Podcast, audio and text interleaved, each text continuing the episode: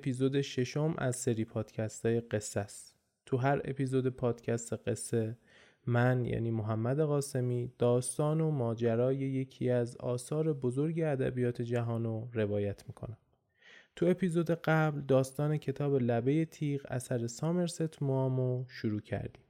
اگر اپیزود قبلی رو گوش ندادی حتما قبل از این برو سراغ اون اپیزود. این اپیزود قسمت دوم کتاب لبه تیغ اثر سامرست موام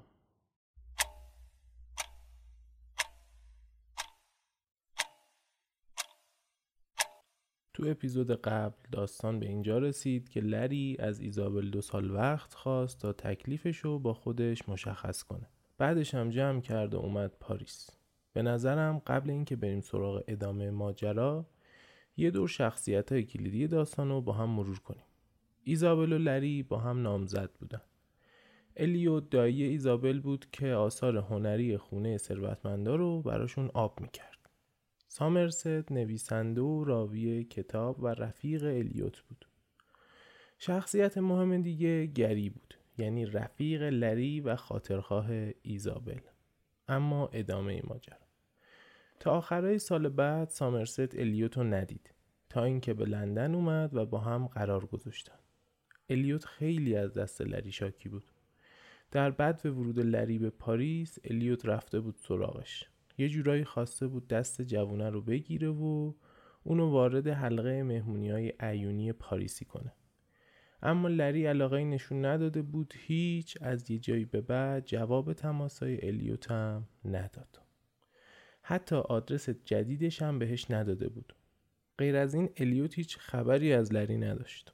چند ماه بعد سامرست اتفاقی لری و تو بندر مارسی می‌بینه. قرار می‌ذارن نهار رو با هم بخورن. لری یه خورده لاغر شده بود ولی عین بلبل فرانسه حرف می‌زد. این حجم از پیشرفت تو حرف زدن یه زبون دیگه واقعا جالبه. وقتی سامرست ازش می‌پرسه این چند وقت چی کار می‌کردی همون جواب قبلی رو بهش میده یعنی ولگردی. لری با ایزابل هنوز از طریق نامه نگاری در ارتباط بودن. ولی چون هر دوشون خیلی اهل نامه نبودن دیر به دیر از هم خبر می‌گرفتن. تو آخرین نامه ایزابل بهش گفته بود که سال بعد میان پاریس. دقیقا سر همون دو سالی که لری فرصت داشت خودشو پیدا کنه. بهار سال بعد ایزابل با مادرش میان پاریس. الیوت با خدم و حشم و تشریفات میره استقبالشون.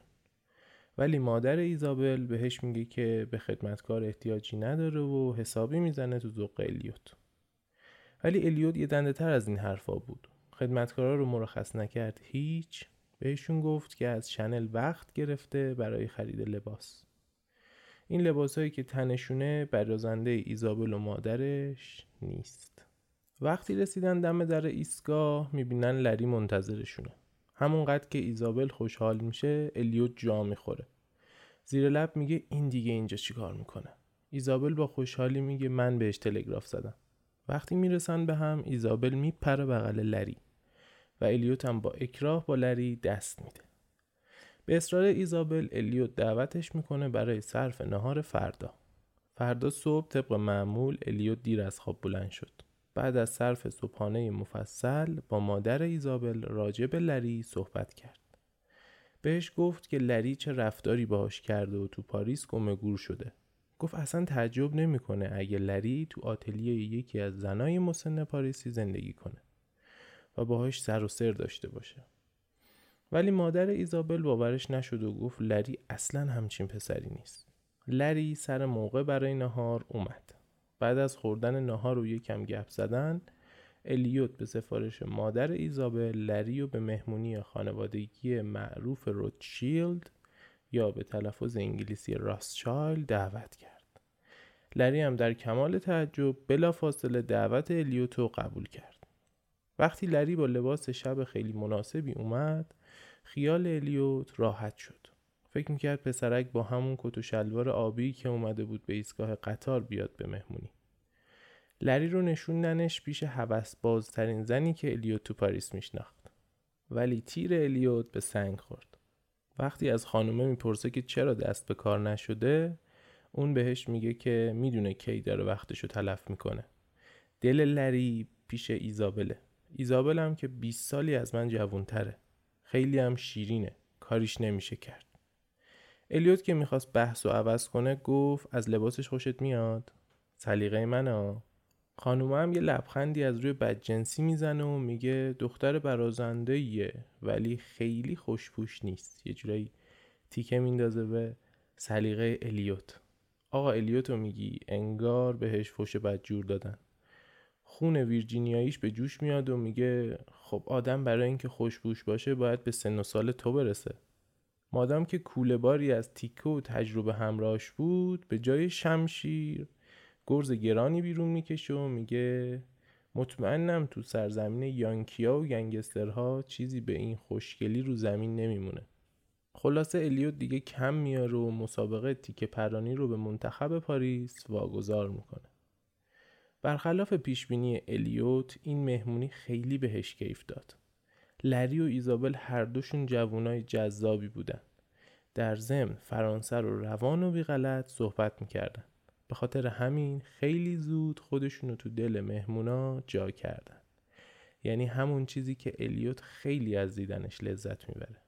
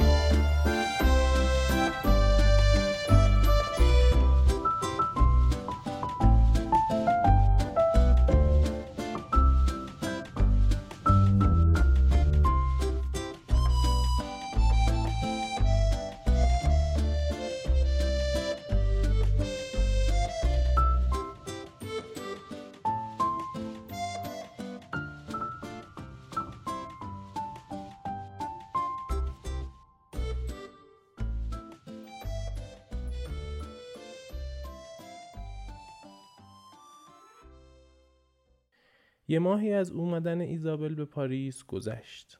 بیشتر این یک ماه با مهمونی و گشت و گذار با لری سپری شد. کم کم کاسه صبر مادر ایزابل به سر اومد.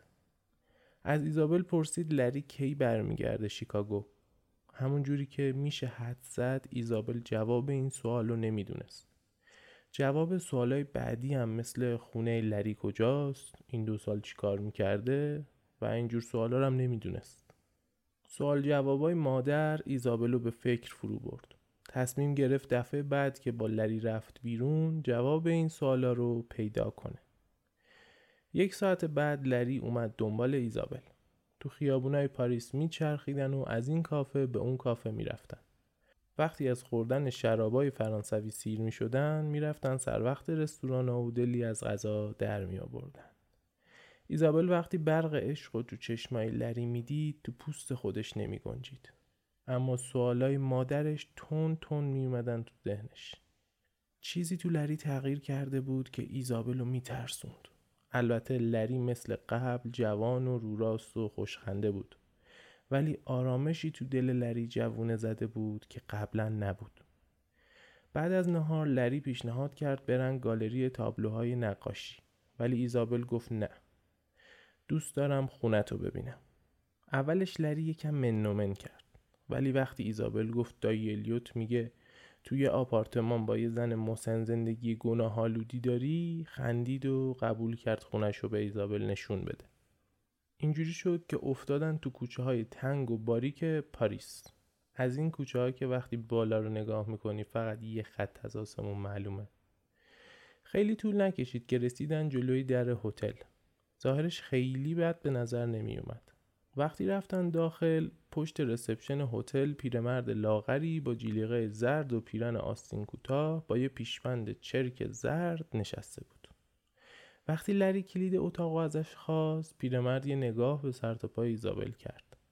از این نگاه ها که از دست این جوونا از راه پله که کفش فرش رنگ رو رفته قرمزی پهن شده بود رفتن سمت اتاق لری اتاق دوتا پنجره داشت. بین پنجره های میز نقلی بود که با کتاب فرش شده بود. وسط کتاب یه ماشین تحریر به زحمت جا گرفته بود.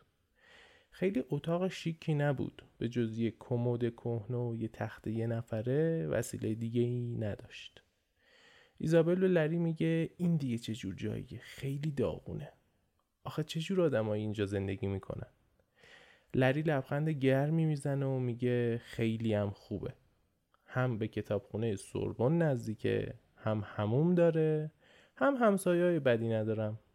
بالایی یا سه تا دانشجوان. اتاق بغلم چند تا پیرمرد قریبن که فکر می‌کنم کارمند دولت باشن. توی اون یکی اتاق همومدار هتل یه خانومی زندگی می‌کنه که هر چند وقتی بار مردای مختلف بهش سر می‌زنن. در کل جای ساکت و آبرومندیه. یکی از کتابای روی میز فرهنگ یونانی بود. لری این دو سال روزی 7 ساعت از اینجور کتابا می‌خوند. ایزابل که هم گیج شده بود هم عصبانی به لری میگه خوندن این کتابا چه فایده ای داره آخه. لری هم جواب قشنگی میده. میگه خوندن کتابا به زبان اصلی نمی‌دونی چه لذتی داره. انگار که روی پنجهات وایسی و ستاره ها رو تو دستات بگیری. یکی دو ماه اخیر رو اسپینوزا خوندم. نمی‌دونی چه حالی داره. انگار وسط یه دشت بکر از هواپیمات پیاده شدی و هوای تازه رو نفس می‌کشی. ایزابل بی مقدمه می‌پرسه کی برمیگردی شیکاگو؟ دو سالی که قول بودی داره تموم میشه. لری خورده مکس می‌کنه و میگه نمی‌دونم. الان نمی‌تونم برگردم. انگار لبه مرزی وایستادم که پهنه گسترده روح جلوم قرار گرفته. باید پاسخ پرسش هامو پیدا کنم. می‌خوام بدونم خدا هست یا نه. ایزابل با لبخند میگه ولی آدما هزار ساله که دنبال جواب این سوالن. اگه پاسخی داشت تا الان معلوم شده بود. ایزابل معتقد بود این حرفها برای نوجواناست. قبل از اینکه مجبور بشن خرج زندگیشون رو در بیارن. ولی لری انقدی داشت که شکمش رو سیر کنه. بیشتر از این پول براش هیچ اهمیتی نداشت. ایزابل که حسابی ناامید شده بود به لری میگه فکر می‌کنی همه این کارا چقدر طول بکشه؟ لری هم بهش میگه پنج سال شایدم ده سال. ایزابل مثل اکثر آمریکایی ها فکر می‌کرد. به لری گفت تو باید مثل هر آمریکایی دیگه ای تو رشد و شکوفایی کشور سهیم باشی. کار اروپا تموم شده. الان نوبت آمریکاست. شاید میترسی مسئولیت رو به عنوان یه آمریکایی واقعی بپذیری. اگر همه تو آمریکا مثل تو بودن چه اتفاقی میافتاد؟ لری با حوصله به ایزابل میگه خوشبختانه همه مثل من فکر نمی‌کنن. اکثر مردم همین راه عادی رو میرن. شاید وقتی من به آخر مسیرم رسیدم بتونم چیزی رو در اختیار مردم بذارم که کسی دیگه ای نتونسته. شایدم نتونم. تازه میشم مثل سرمایه گذاری که همه پولاشو تو بازار سهام باخته. لری ادامه میده می‌خوام با هم عروسی کنی. با همین سالی سه هزار دلاری که من از اوراق درآمد دارم می‌تونیم زندگی کنیم. برای ماه اصلم یکم پول کنار گذاشتم که بریم یونان. ایزابل یه نگاهی به در و دیوار اتاق می‌کنه و میگه لری جان با این پول نمیشه زندگی کرد. من عاشق سفرم ولی نه تو بخش درجه دو کشتی نه تو هتل درجه سه. دوستم پارسال بچه دار شد. با کلی صرف جویی خرجش شد 1250 دلار. تازه هزینه پرستارم هست. من جوونم دوست دارم خوش بگذرونم برم گلف بازی کنم برم اسب سواری. حتی به مهمونی های دایی الیوتم نمی‌تونم برم چون لباس مناسب ندارم. لری من می‌خوام زندگی کنم. اگر هیچی نداشتی ولی کار می‌کردی من حاضر بودم به پات بسوزم و بسازم. اما اینجوری نمی‌تونم باهات ازدواج کنم. چند لحظه ای سکوت سردی اتاقو گرفت. لری پیپش رو روشن کرد و شروع کرد به پک زدن. به چشمای ایزابل نگاه کرد و گفت کاش می‌تونستم بهت بفهمونم. زندگی ساده ای که ازش حرف می‌زنم چقدر پربارتر از چیزی که تو داری بهش فکر می‌کنی اینکه چقدر حیات روح هیجان انگیز و جالبه ولی ایزابل جور دیگه ای بزرگ شده بود به هیچ وجه آدم چنین زندگی نبود ایزابل آروم حلقه نامزدیشو در آورد. به زحمت روی لبای لرزانش لبخندی آورد و گفت بیا لری بگیرش. ولی لری ازش خواهش کرد که به نشانه دوستی ایزابل حلقه رو نگه داره. ایزابل هم قبول کرد و حلقه رو کرد تو دست راستش. ایزابل از اینکه ماجرا بدون هیچ سوز و گداز و اشکی تموم شده بود خیلی جا خورد. البته در عین حال یکم هم خوشحال بود که ماجرا خیلی منطقی و معدبانه تموم شده. بعد از این ماجرا از اتاق اومدن بیرون و رفتن سمت پذیرش هتل. وقتی داشتن کلید و تحویل می‌دادن کارمند هتل لبخند معناداری بهشون زد. ایزابل در گوش لری آروم گفت شرط میبندم مطمئن من باکره نیستم. از هتل رفتن کافه و با هم نوشیدنی خوردن. هیچ ردی از ناراحتی تو هیچ کدوم دیده نمی‌شد. مثل دو تا دوست قدیمی با هم کلی گپ زدن. البته مثل همیشه ایزابل پر حرفتر از لری بود. نمی‌خواست قرارشون با سکوت تموم بشه. وقتی لری ایزابل رو رسوند خونه ایزابل ازش دعوت کرد فردا ها رو با اونا بخوره. لری هم با خوشرویی قبول کرد. گونه ایزابل رو بوسید باهاش خدافزی کرد و رفت.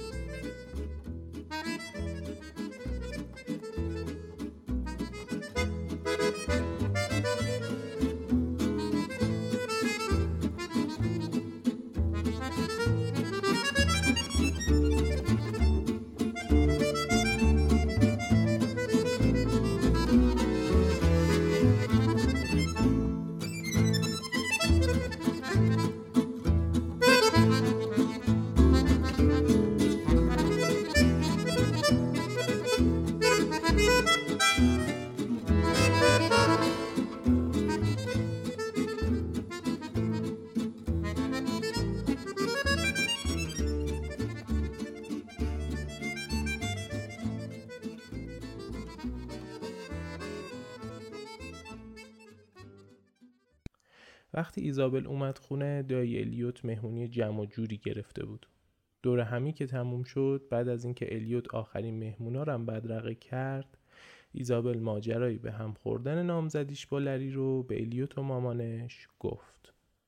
فکر می‌کنین اولین واکنش الیوت چی بود؟ با تعجب گفت چی؟ چینش مهمونای منو به هم زدین؟ حالا من فردا کیو پیدا کنم صندلی لری و موقع شام پر کنه؟ اما ایزابل خیالش راحت کرد که جداییشون توافقی بوده و هنوز با لری دوست و حتما مهمونی فردا رو میاد. الیوت که از چیدمان مهمونیش خیالش راحت شد نفس راحتی کشید. گفت خوب کردی. اون پسر اصلا اندازه تو نبود. همون برخوردای اولش به هم ثابت کرد به جایی نمی‌رسه. مادر ایزابل وقتی مطمئن شد ایزابل گریه نکرد و حال و احوالش خوبه با نگرانی از ایزابل پرسید که این کارو به خاطر مادرش کرده یا تصمیم خودش بوده. ایزابل هم جواب داد که نه تصمیم خودم بوده. چند ماه بعد سامرست با خانواده الیو تو لندن ملاقات کرد. مثل اینکه به محض تمام شدن فصل معاشرت تو پاریس فصل مهمونی های لندن شروع میشه. الیوت هم بیماری مادر ایزابل و وقت دکتر تو لندن رو بهونه کرد تا ایزابلو بیاره لندن آب و هواش عوض شه. آخه بعد از اینکه لری و ایزابل جدا شدن هنوز با هم تو پاریس میگشتن. با خودش فکر کرد اگه اینجوری بمونه ممکنه اتفاق بدی بیفته. و ایزابل فرصت های ازدواجش با بقیه نجیب زاده ها رو از دست بده. حدود چهار هفته ای که ایزابل اینا لندن بودن الیوت خیلی هواشونو داشت. کاری کرد حسابی بهشون خوش بگذره. از این مهمونی می‌رفتن به اون مهمونی. از این گردشگاه به اون گردشگاه. تو یکی از همین مهمونی ها که سامرست هم اونجا بود ایزابل از سامرست می‌خواد که یه جای خلوت قرار بذارن. تا راجع به موضوعی باهاش صحبت کنه. قرار بود به همتون کورت برن. تا اونجا که من می‌دونم یه جور باغه که توش تابلو نقاشی به نمایش می‌ذارن. ولی یه هوی هوا خراب شده و مجبور شدن برن به یکی از هتل‌های دنج لندن. از این جاها که خیلی شیک و پیک نیست ولی غذاهای خیلی خوبی داره. بعد از خوردن غذا با هم یکم قدم زدن. رفتن به لابی هتلی تو هومه شهر که چایی بخورن. اتاق نشیمنی که توش نشسته بودن خیلی بزرگ نبود پرده های زخیم جلوی نور خورشید رو گرفته بودن روی کاغذ دیواری های زرد اتاق نقاشی های قدیمی از صحنه های شکار آویزون کرده بودند. میز و صندلی اتاق از چوب ماهوت و چرم ساخته شده بود. بوی نای عجیبی کل فضا رو پر کرده بود. حال و هوای اتاق دقیقا مثل قهوه خونه های داستان های دیکنز بود. بعد از اینکه یکم گپ می‌زنن ایزابل سفره دلشو برای سامرست باز می‌کنه. جالب مردم احساس راحتی عجیبی با نویسنده ها می‌کنن. نمی‌دونم شاید خودشونو جای قهرمان های داستان های اونا می‌ذارن. کل ماجرای رفتن به هتل لری و جدا شدنشون رو براش تعریف می‌کنه. به سامرست میگه نمی‌دونم چرا لری نمیره دنبال یه کار درست و حسابی. این همه پشت کار تو هر کار دیگه ای میذاشت الان حتما درآمد خوبی داشت. سامرست جواب جالبی بهش میده. میگه مغز بعضی از آدما با اکثر آدما کاملا متفاوت کار می‌کنه. مثلا بعضی تمایل ذاتی عجیبی به کار خلاف دارن. ماها و سالها به دقت نقشه می‌کشن بعدش هم با مشقت فراوان پیادش می‌کنن که دست آخر برن زندان جالبیش اینجاست که وقتی از زندان میان بیرون دوباره همون کارا رو تکرار می‌کنن. لری هم همینطوره. راه معمول و متداولی که بقیه میرن ارزاش نمی‌کنه. لری تشنه یاد گرفتنه ولی می‌دونه که دانشگاه به دردش نمی‌خوره. ایزابل که حسابی گیج شده بود میگه نمی‌دونم لری دنبال چیه.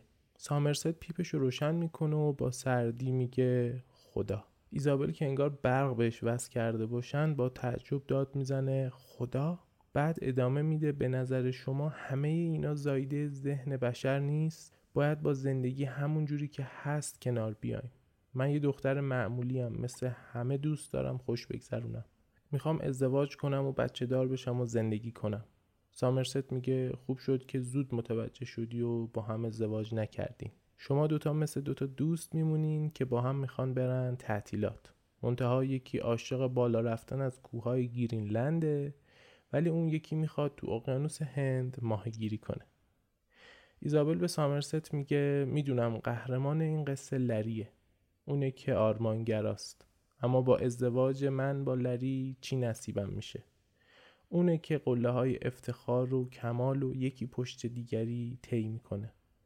اما این منم که با نداری و فقر و بزرگ کردن بچه ها باید کنار بیام. فکر کنم این تو ذات زناست که فداکاری کنن ولی این چیزی نیست که من بخوام. ایزابل ته دلش هنوز لری و دوست داشت. حتی تا آخرین لحظه هم امید داشته که لری وقتی بفهمه همه چی واقعا داره تموم میشه از کاراش دست برداره و برگرده. ولی لری دست بردار نبود. ایزابل برای سامرست تعریف می‌کنه که تو آخرین ملاقاتش با لری نقشه های شومی تو سرش بوده. قبل از اینکه به لندن بیان به لری زنگ می‌زنه و باهاش قرار می‌ذاره. کل روز و حسابی با هم خوش میگذرونن. بعد از اینکه از این کافه به اون کافه رفتن و حسابی شامپاین خوردن موقع رقص وقتی صورت لری به صورتش چسبیده بود فکری به ذهن ایزابل می‌زنه. چیزی که انگار تمام این مدت پس ذهنش بوده بدون اینکه خودش بدونه. ایزابل با خودش فکر می‌کنه اگر از لری بچه دار بشه می‌تونه لری رو مجبور کنه که به آمریکا بیاد و باهاش زندگی کنه. ایزابل تصمیمش رو می‌گیره. تو تاکسی موقع برگشتن به خونه خودش رو تو بغل لری جا می‌کنه و حسابی همو میبوسن. وقتی رسیدن جلوی در خونه به لری میگه بیا تو. هم نوشیدنی بخوریم. لری هم از همه جا بی خبر با خوشحالی قبول می‌کنه و میاد تو.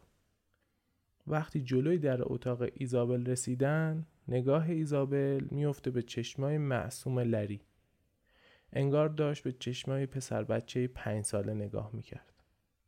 همین باعث شد که ایزابل دلش بلرزه و به لری بگه بهتره یه وقت دیگه با هم نوشیدنی بخورن. لری هم باهاش خدافزی می‌کنه و پیاده برمیگرده به اتاق هتل. آخر حرفاشون سامرست به ایزابل میگه خودتو اذیت نکن. عشق دریا نورد ماهری نیست. سامرست که می‌بینه ایزابل یکم گیج شده ادامه میده. وقتی اقیانوس اطلس بین تو و لری فاصله بندازه حیرت می‌کنی که درد عشق لری چقدر برات سبکتر شده. جالبه. اون موقع هم مثل اینکه رابط های لانگ دیستنس رابط هایی بودن که به مرور خودشون از بین می‌رفتن. گپ و گفتشون که تموم شد به مرکز شهر برگشتن و از هم خدافزی کردن. بعد از این دیدار دوست باری سامرست ایزابل تو مهمونی های مختلف دید. ولی فرصت حرف زدن پیدا نکردن بعدش هم سامرست بار و بندیل سفر رو جمع کرد و رفت اتریش.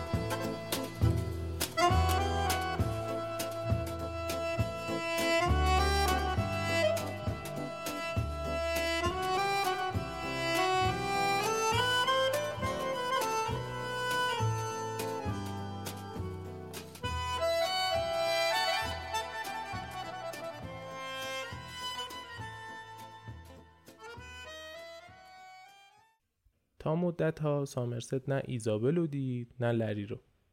تو قسمت بعد ماجرا و اتفاقایی که تو این ده سال برای لری اتفاق میفتن و براتون تعریف می‌کنم. فعلا خدا نگهدار.